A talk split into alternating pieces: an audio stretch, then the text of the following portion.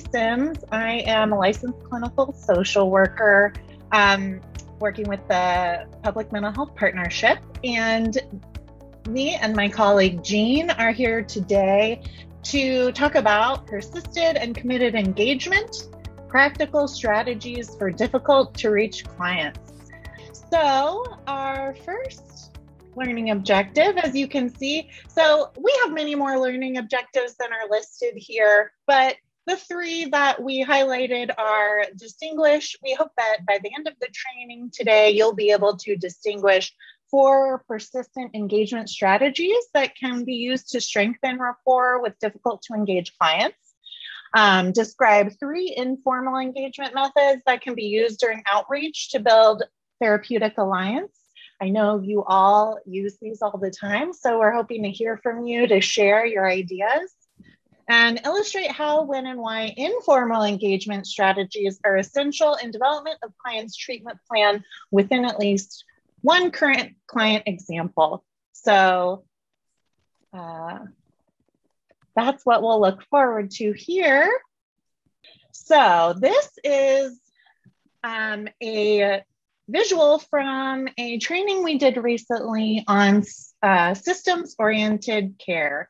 Um, but I bring that up because this was kind of the introduction to systems oriented care. And this is a visual of the socio ecological model, which, if um, you've been in like in grad school for social work, we talk about it a lot, and perhaps you've come across in other um, academic environments, but it can be really helpful to think about the different systems that impact our clients and where we can uh, engage with clients and their bigger um, connections uh, in enhanced ways to make their uh, service delivery better and uh, have better quality. So the um, the socio-ecological model was developed by psychologist Urie Bronfenbrenner in the 1970s. And the original purpose was to describe the dynamic interrelations among various personal and environmental factors that impact child development. It's now used beyond that as a model for understanding the range of factors that affect mental health and well being, as well as physical health. So, what we understand by looking at this model is that each individual is positioned. So each of us, each of our clients, our family members, every person is positioned within um, a range of factors, right? So some of you may have learned the socio-ecological model as microsystems, mesosystem, exosystems, macrosystems. That's the four level model. Um, I hadn't heard of exosystems, so that one's new to me. Um, there are different ways to express the same concept, but here we kind of have going from the individual to their interpersonal reaction. So it's them plus their family and loved ones, pretty much anyone they're directly interacting with. And then you go beyond to organizational, what, what community resources um, or what uh, resources within your organization um, are working with this client. And then beyond that, it's the community partnership. So um, the community resources and services that are available to your client, that's going to be there in that gray bubble. And the law and policy, um, when we're doing this direct service practice, we often don't have a lot of time and energy for the law and policy work. But um, if you're someone who is active in that, then you'll know that the work that we do really comes from our values and might inform how we feel about policies. Um, and so some people might might uh, take their work beyond the community level to law and policy to try to affect change in a, in a grander scale. So, in the simplest terms, one thing affects another, and an intervention on any of these levels will have impacts on the other levels, right? So, if the law changes, that might change which community agencies are funded or receive additional funding. Um, you know your organization the fsp transformation if you're a fsp provider you might be going from um, a different model of like a shared caseload instead of an individual caseload that affects your clients right um, if if your client is in a fight with their best friend who's their their main social support that affects them too. So we're just trying to get at all these different things affect our clients in different ways. And we don't work with people in a vacuum but within all these different systems that are dynamic and changing and also stuck in ways that undermine what we're doing with our clients. We run into system barriers right so we wanted to start our training with this model to highlight that engagement can happen on multiple levels within this hierarchy of systems that surrounds each of our clients. And when our clients engage with us, they get to practice skills that can impact their other interpersonal experiences. So we're kind of meeting the individual where they are, practicing interpersonal skills. Um, and then the quality of services you're providing to your client occurs within the organizational realm, right? You're kind of representing your organization when you're working with your client. And if your organization is fully staffed and able to have someone on call 24 hours, you know, that's going to be very different than um, if your agency is understaffed, right? Um, so that might affect uh, the quality of the service your clients uh, have access to.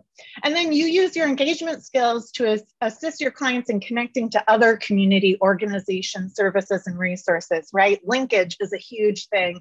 We try to get our clients connected.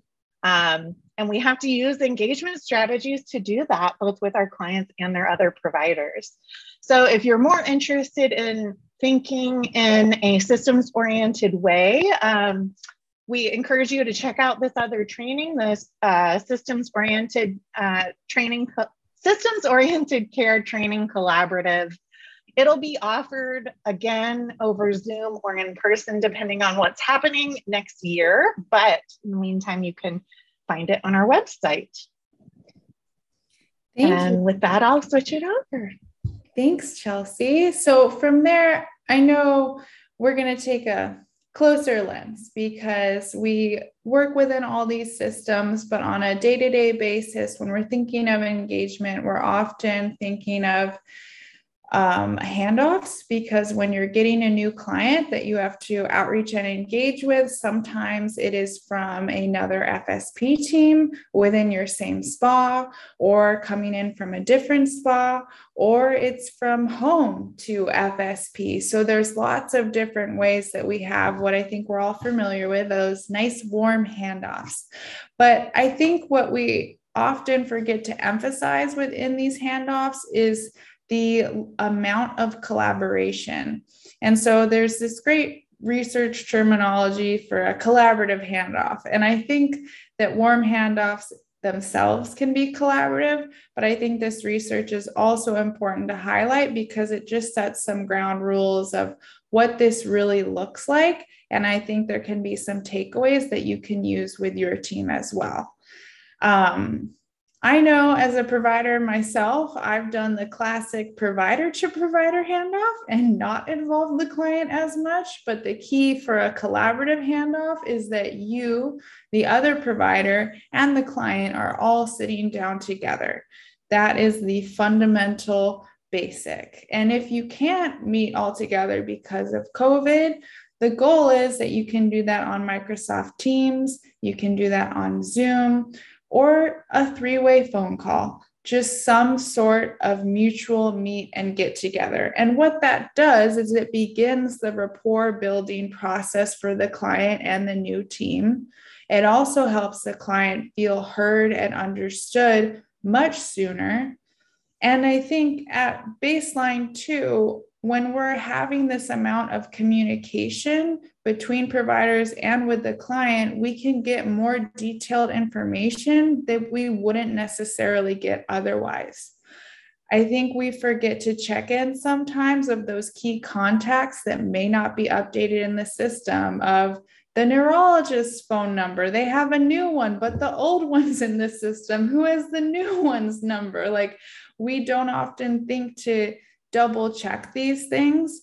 Hopefully, we're always checking for like medication refills if someone's on you know, medications, if it's a three day refill because they had a recent suicide attempt, that's very important to know versus a two week refill and who their pharmacist is and you know all those key contacts. So i think it's just really important to emphasize a collaborative handoff whenever possible. And research has shown as i'm sure your own work has shown that it's really beneficial for those that we have difficulty engaging with for those complex cases. It helps facilitate greater participation so, what if a collaborative handoff is not possible? I made this fun infographic of warm to cold handoff um, because I think each of us have experienced some not great handoffs in our time where we have tried to get information and I don't know what's happening with the other provider, but they're very busy and they're not returning our calls and it's not going well. So, I think what we're going to go on to next um, is what engagement means to you. And this can be in the lens of that beginning outreach and engagement phase. This can mean for ongoing engagement and maintaining rapport. These are all things we're going to dive into further. Um, our next little portion is about formal versus informal engagement. And it's blank because I was going to try to have us write in it, but I'm nervous to do that. So we might just talk it out since talking is going so well. um, but I think for some examples of just to reference a formal engagement, right, is linking to a medical provider. That's formally engaging with someone. Informal engagement um, could be a reward system sort of thing, but I like to view it as celebrating the small wins. If someone's had two weeks of sobriety and you guys are going to get celebratory burritos and, you know, then finish some paperwork, like that's a more informal tactic that can be extremely useful as well. I'll go ahead and show this giant list and then we'll probably have more discussion from it.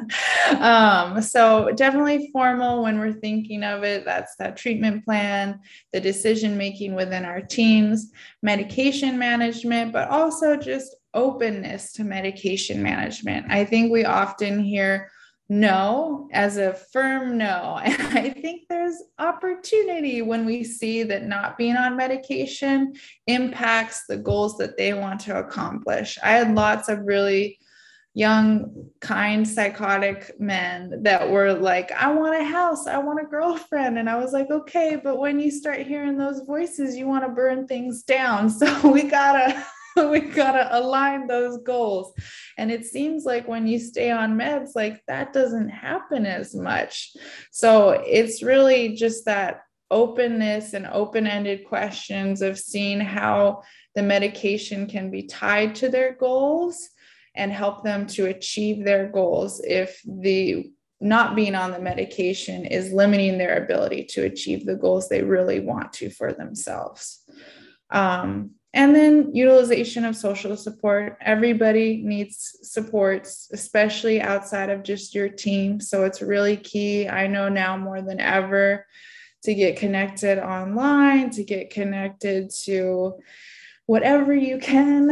I wish libraries were open. I know they have provided so much for our clients in the past, but however, we can link them so that they don't feel so alone, that they have other people outside of you that they can reach out to is very, very important.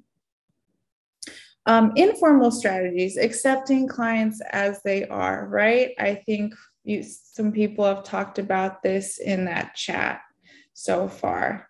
Um, meet, literally meeting them where they're at, I think someone wrote. Um, empowerment uh, I definitely think sometimes I've had moments where I'm like, well, if I do this phone call for them, it will go much faster. but I've also been like, I'm going to always have to make this phone call for them if I don't teach them. And so with like older clients, it's definitely like, let's set up your phone together. Then let's do an IT session together. Then let's call and make the appointment together. Then let's call transportation together. Then let's me coach you through it for next time, right? Like it's a lot of steps, but it's worth it because we want them to not be dependent on this system that is so difficult to navigate consistently for the rest of their lives. We want them to feel empowered to be independent when when they can, when they're able to. And that's a lot more of the time than we think about. Um, and then clear communication. I think we talked about this already in the chat, right? And reward system. I mentioned celebrating the small wins. I think those are great for sobriety hospitalizations not being in the hospital. That's huge for people that that can honestly be a coping skill of like i'm feeling overwhelmed i'll be in the er it's like okay let's build some other coping skills right? Like we want to celebrate those wins with them those victories because they do matter. And I often find that adding food to it makes the memory stick more when there are delicious things to commemorate the moment. Um, so, from this list, you can let it stew and sit.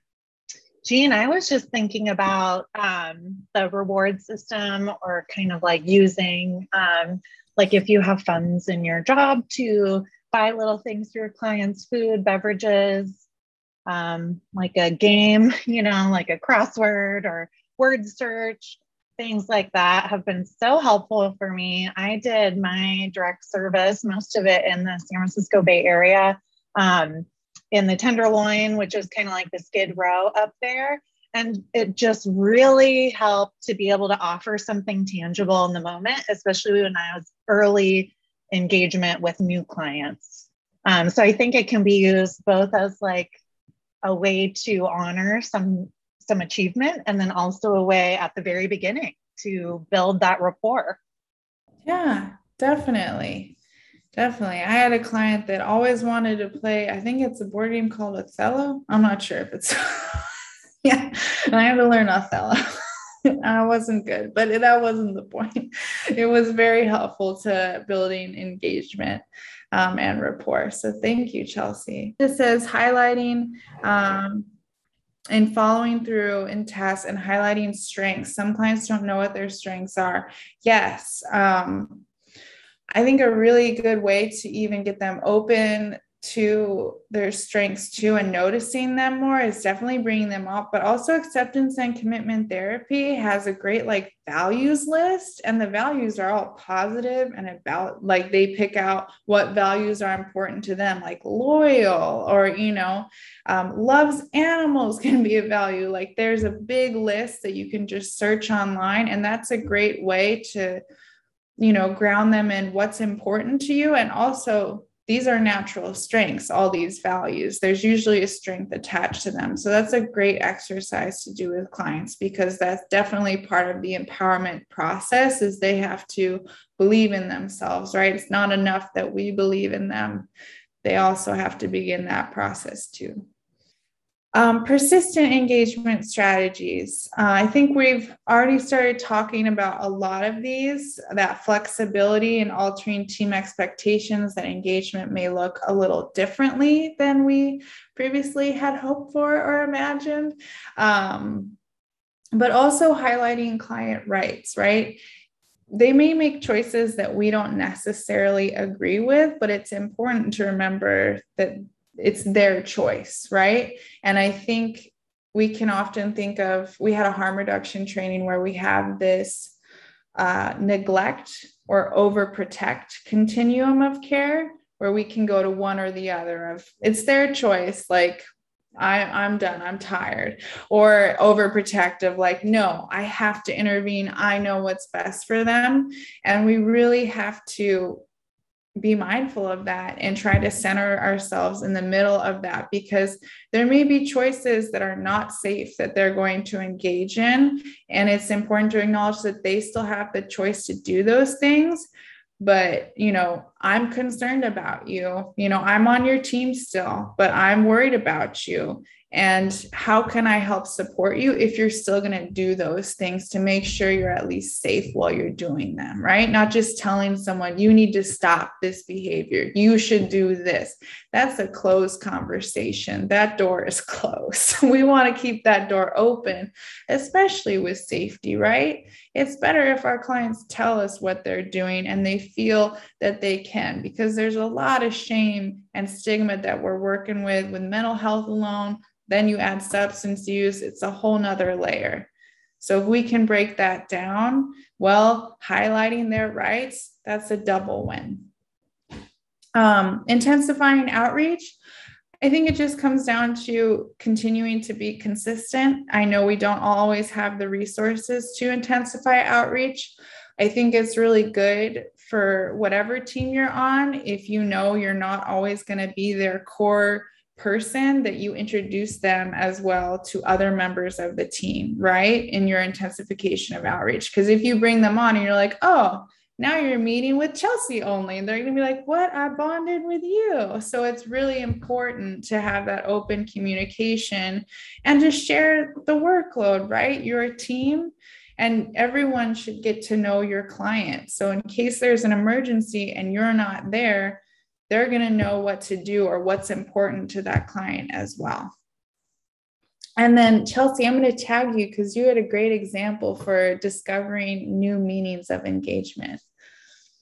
Thanks. Yeah. So, um, when we were, Jean and I were talking about this, I was reflecting back on clients I had worked with. And I had one client who was oh gosh, just very dear to my heart um, to this day. Um, and he was struggling with uh, paranoid delusions, which really changed our interactions.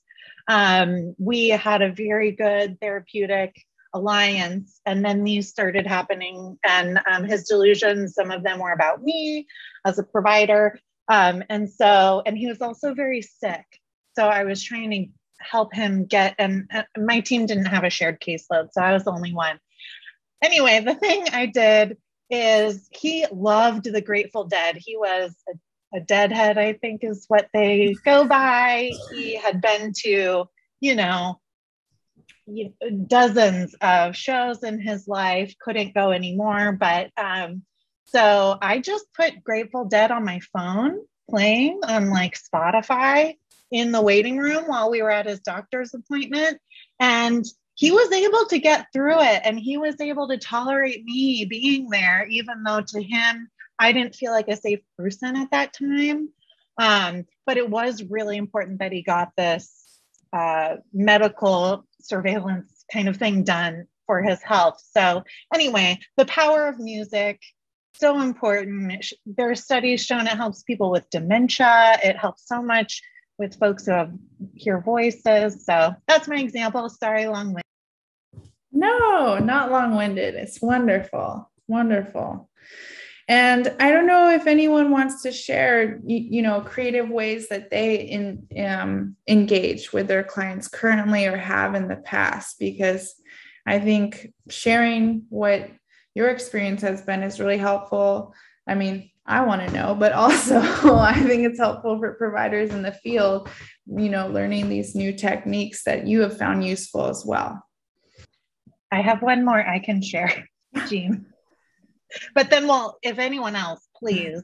But my other example that I had thought of was um, I played a phone game with another client who had a really, she had complex PTSD and had a really hard time waiting in a waiting room um, for something that made her nervous. So I played this game on my phone. It was a, an app, Heads Up, and we just played that game until the doctor came, and it it was it was awesome. It was just in my pocket, you know. So things like that didn't occur to me um, until they until they did. Thanks, Chelsea.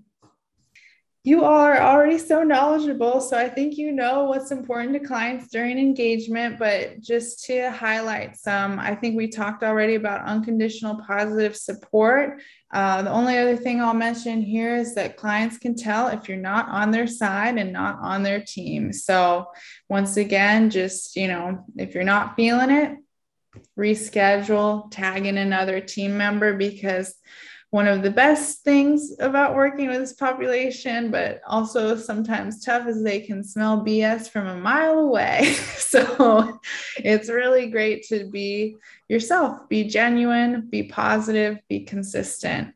Um, and acknowledging their expertise, right? When we're talking about building strengths, when clients come to me and like what should i do now? I don't know what to do next. It's really asking well what do you think you should do next? You are the expert of your life. You have made it x many years and that is extremely impressive with everything that you've been through.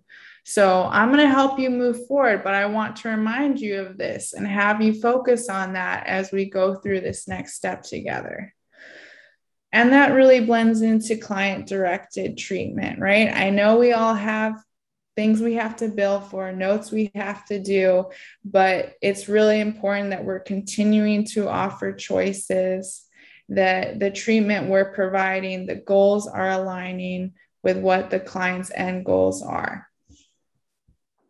And then literally meeting where they're at I think we've talked about this already in outreach and engagement, but even after they're in housing, you know, they may be more comfortable talking to you in a place they feel safe in, and that might not be your office. Um, and just trying to see where you're going to get the most engagement out of. It might not be sitting down, right? It might be a walk, it might be a different form of engagement, a different place, um, but it's still an opportunity to, to learn and grow with your client. And then I will hand it over to Chelsea for talking about some practical considerations when we're in the field for engagement. Thanks, Jean. So, anyone who has been in the field knows that there are practical considerations, right, for engagement. We need to think about the location, we need to think about the time of day, maybe time of month, just time in general, um, what we're wearing, um, and if we're by our, ourselves or not, right? So um, when we're thinking about location, and we'll get a little bit more into assessing the environment in a couple of slides, but um, you know, there are three things that we should consider, right? Safety is your client safe in this place? Are you safe with your client in this place? What's going on around the area? Confidentiality. Can you speak to your client without other people overhearing? Otherwise that's breaking their confidentiality right? Um, and you know pre-planning your route. That might be if you're on foot you might want to have a particular uh, route that you take that avoids certain areas. Um, maybe there's a big encampment and you want to kind of go around it things like that just to take into consideration. Um, question for you all. So, location. So, you're trying to meet your client um, at a location. How do you how do you communicate with them if they don't have a phone? Like, how will you figure out the location to meet at, and how do you follow up? Awesome. So it's like a rotating appointment, like week consistent appointment. Awesome. Uh, meeting at a consistent time, you know, weekly um, definitely looking into the databases that show information. Um, and then time of day, I, well, actually, I don't think we had it on here. I also meant to have day of month on here because payday is a big thing, right? Um, when I was working in San Francisco, the first of the month was a day that I did not try to do much outreach because my clients were busy. They got paid, they were using their money for what they needed.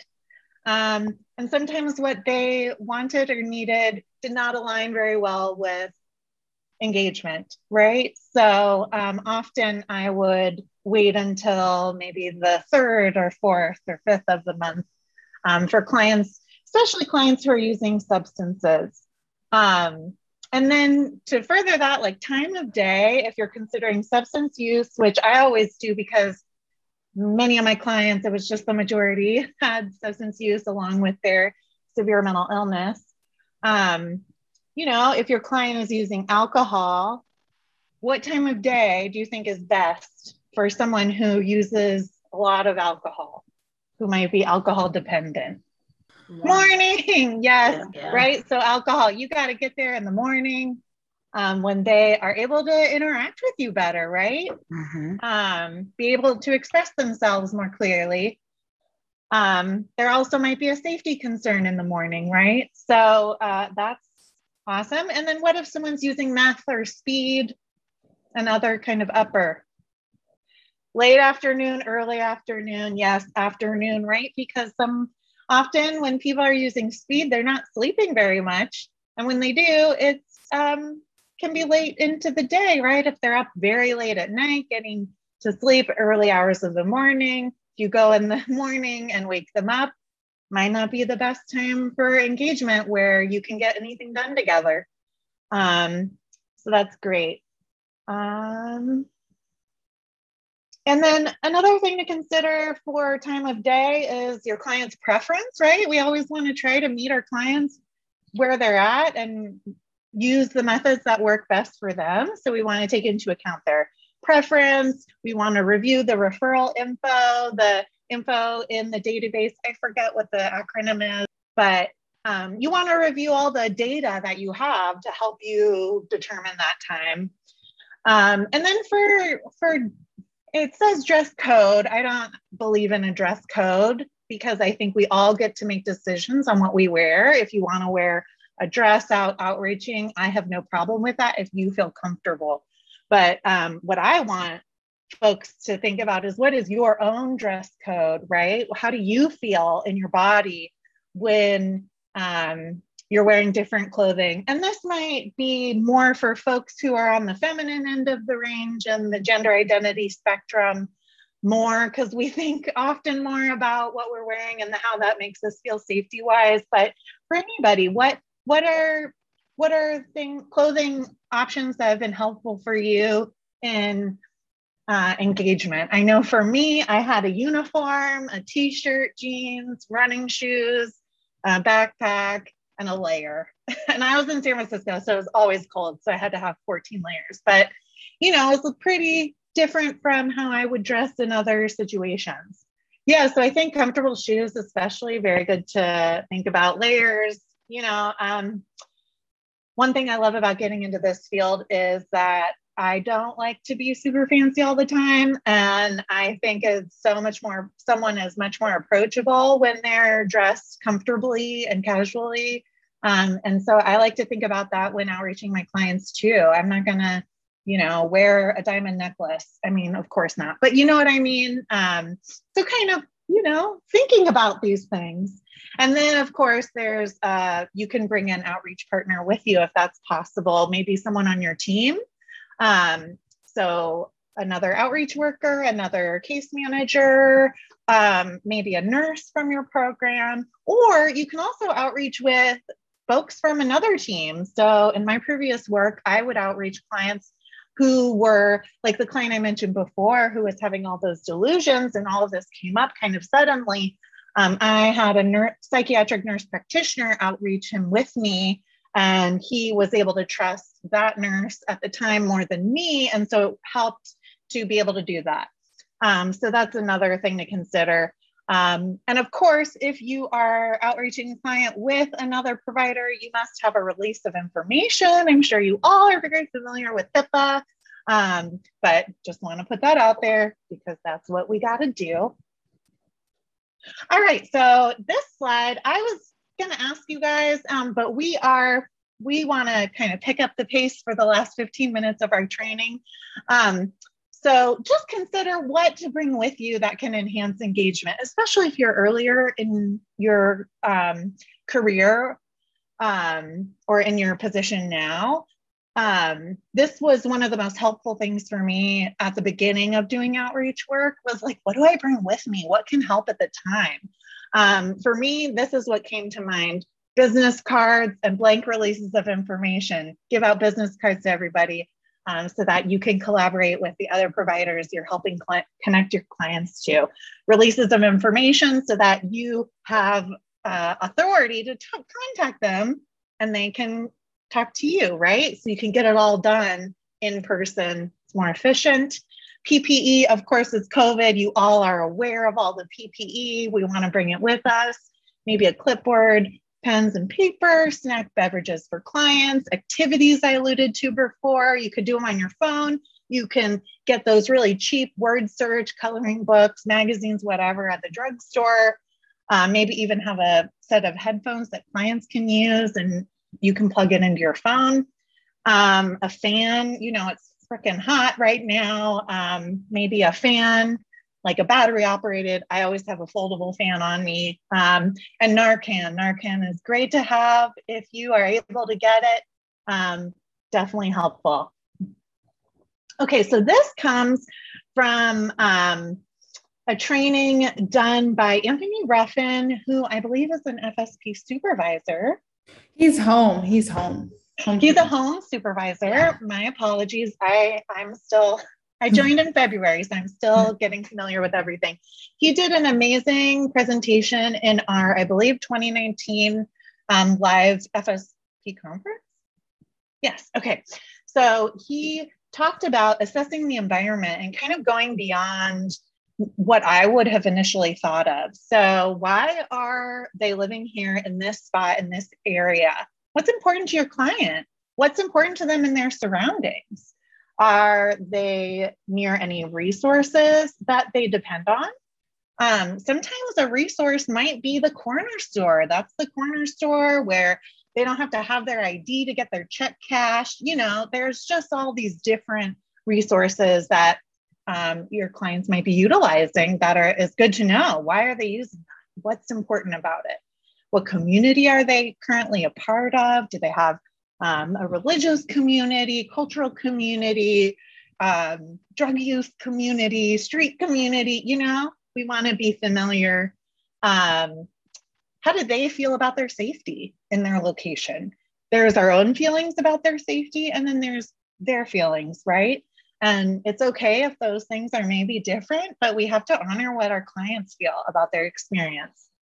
Um, and how do they maintain their quality of life? How are they getting their needs met?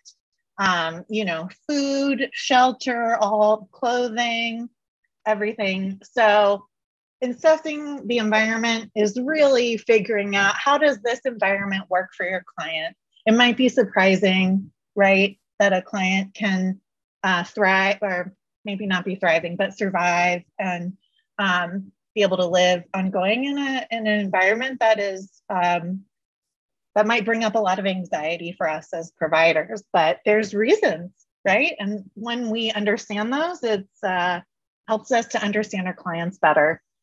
And so now the lens we're kind of going to end on is really talking about uh, the therapeutic relationship you're building. So, this is useful for even in the outreach and engagement process, but it's also just an ongoing tips, right? We're not making promises unless we can follow through on them because that will break the trust down. Um, transparency that kind of goes along with a lot of what we've talked about with open communication. Um, and it can just continue to build that rapport right? You can commiserate at how difficult it is to find housing together. Like you don't need to always be eternally positive. You can still be transparent about the difficulties and honest about it.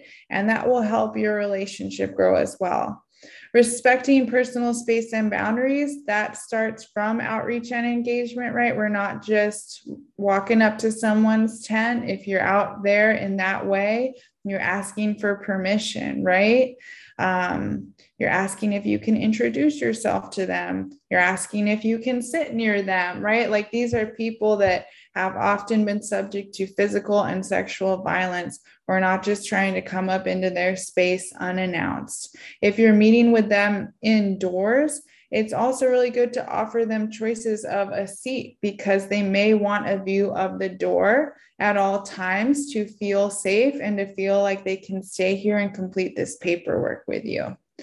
And this is all comes from our trauma informed care training that David Hanick and Elizabeth Mackey did.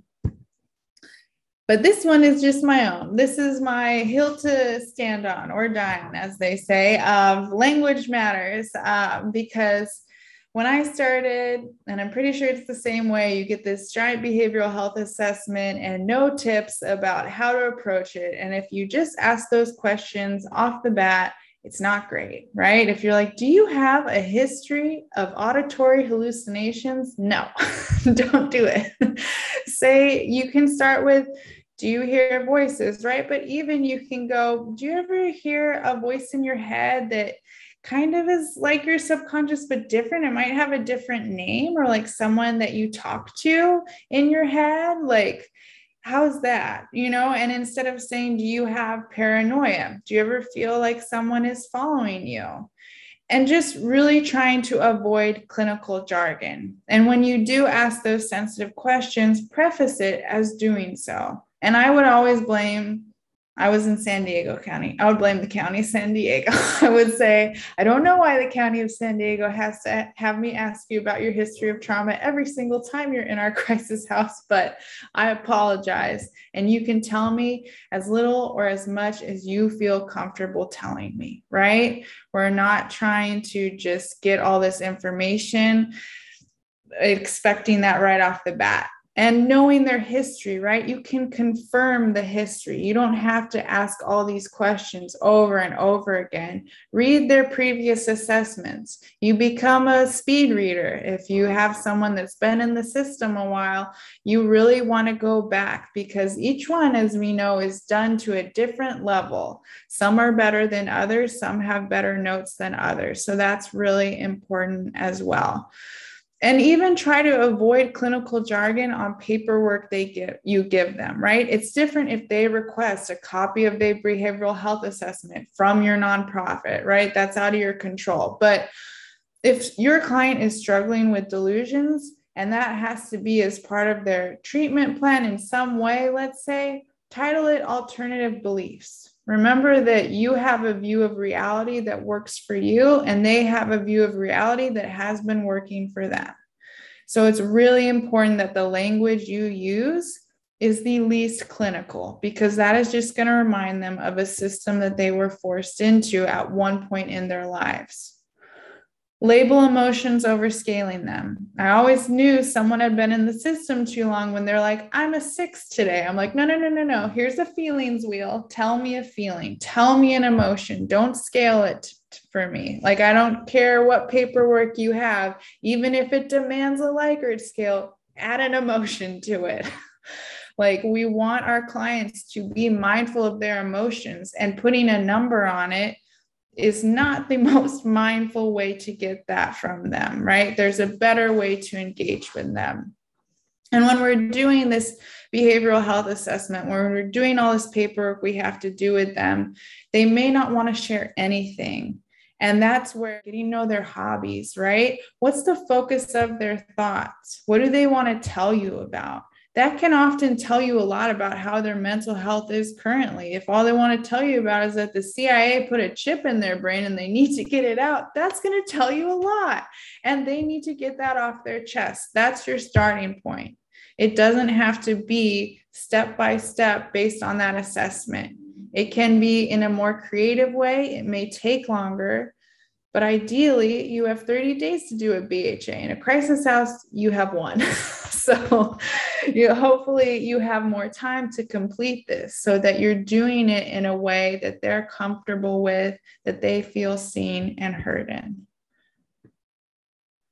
and then i will hand it over to chelsea awesome thanks jean so to continue on the theme building the therapeutic relationship some of you may notice or may recognize these words we have up on the chart.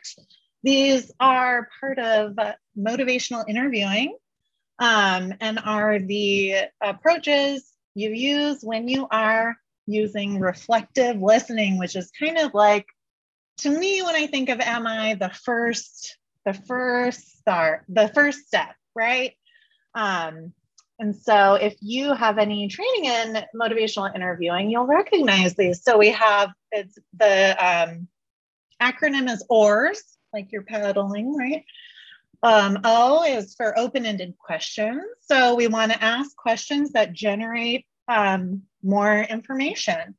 So if I ask Jean, have you taken your meds? It's a yes or no.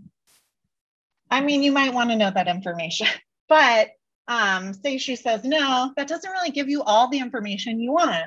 Um, maybe how's it going with your meds could be a different way of getting the same information with a greater chance of getting more rich information. And like Jean was talking about, we want to get um, as much information from our clients um, from their view as possible. And that um, one way to get it is through open ended questions. Um, and then another really important element that we all, you know, um, I hope strive to do a lot is affirming folks, um, reflecting back their strengths, you know, showing them that you see their effort, um, their power, their voice. Um, just recognizing those moments when um, a client is doing something well um, or maybe is doing something at all, you know, like, oh, I see that you um, got out of bed today, right? It might be the tiniest bit of progress, but those are the building blocks of recovery, right? Recovery is little by little by little. Um, and so affirming those really helps. It's, you know, it's positive reinforcement. We all love it. It helps us grow. The R is for reflect. So reflecting back, this ensures that you're showing folks that you hear them. So you might do simple reflections, really paraphrasing what someone just said to you. Um, you know, you you are really interested in seeing your psychiatrist. I mean, I don't, I haven't had a client say that, but if they told me I don't want to go to my psychiatrist and I say, you don't want to go to your psychiatrist, it sounds kind of silly if I'm saying it right here, but if you say that to your client, they're like, you are hearing me and you're not necessarily agreeing or disagreeing or anything. You're just acknowledging that someone, what someone is saying is valuable and that you are, um, you're a person who can listen and then summarizing, um, that's really important and helpful for checking your understanding of what has gone on in the conversation. So if you're talking with your client um, and they go through a bunch of different things that have been going on with them, you might want to break, take some breaks throughout the conversation to summarize what you've heard, which can help clients who are disorganized uh, organize their thoughts more. So they might throw a bunch of things at you and you put them in an order and present it back to them. It helps them um, add some organization maybe to their thoughts. And then it also helps you check to make sure you got everything and that you understood everything. Um, and when we summarize, we also want to finish with we don't want to summarize as though we know we're we know we got it all because we have to trust that our clients are the ones who know, right? So when we summarize, we're telling them everything that we've heard, plus what else? Did I get that right? You know, you want to check in with clients because their understanding is um, your understanding of the client is just the most important um, in order for you to be engaged in addition to motivational interviewing, another thing that's really helpful for building the therapeutic relationship is shared decision making. This means that you and your client are figuring out decisions together and you're advocating for your client with other providers so that they are sharing the decision making with your client, right? We want to focus on our client's goals um, we also want to acknowledge what our own goals might be for the client so that we can distinguish between the two because we need to be uh, client centered that's the way we can get things done for clients and it recognizes our clients autonomy. Um, and so kind of you know maybe keeping your own goals in your back pocket and focusing on their goals is essential um, and helping them feel informed about the decisions they're making about their treatment uh, with you with their other providers. Um, and then i just put this here because it helps it's like a shortcut for me to think about when we're doing like treatment planning and we're talking about objectives and interventions it's a it's a shared workload with you and your client.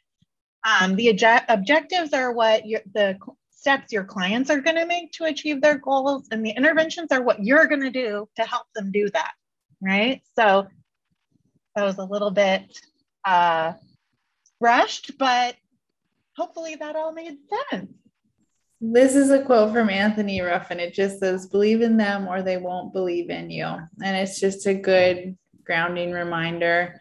Um, Anthony has like dedicated his life to home teams and being in the field and advocating. And it's just, it's very impressive. Um, it's all impressive that you are in the field on the day to day.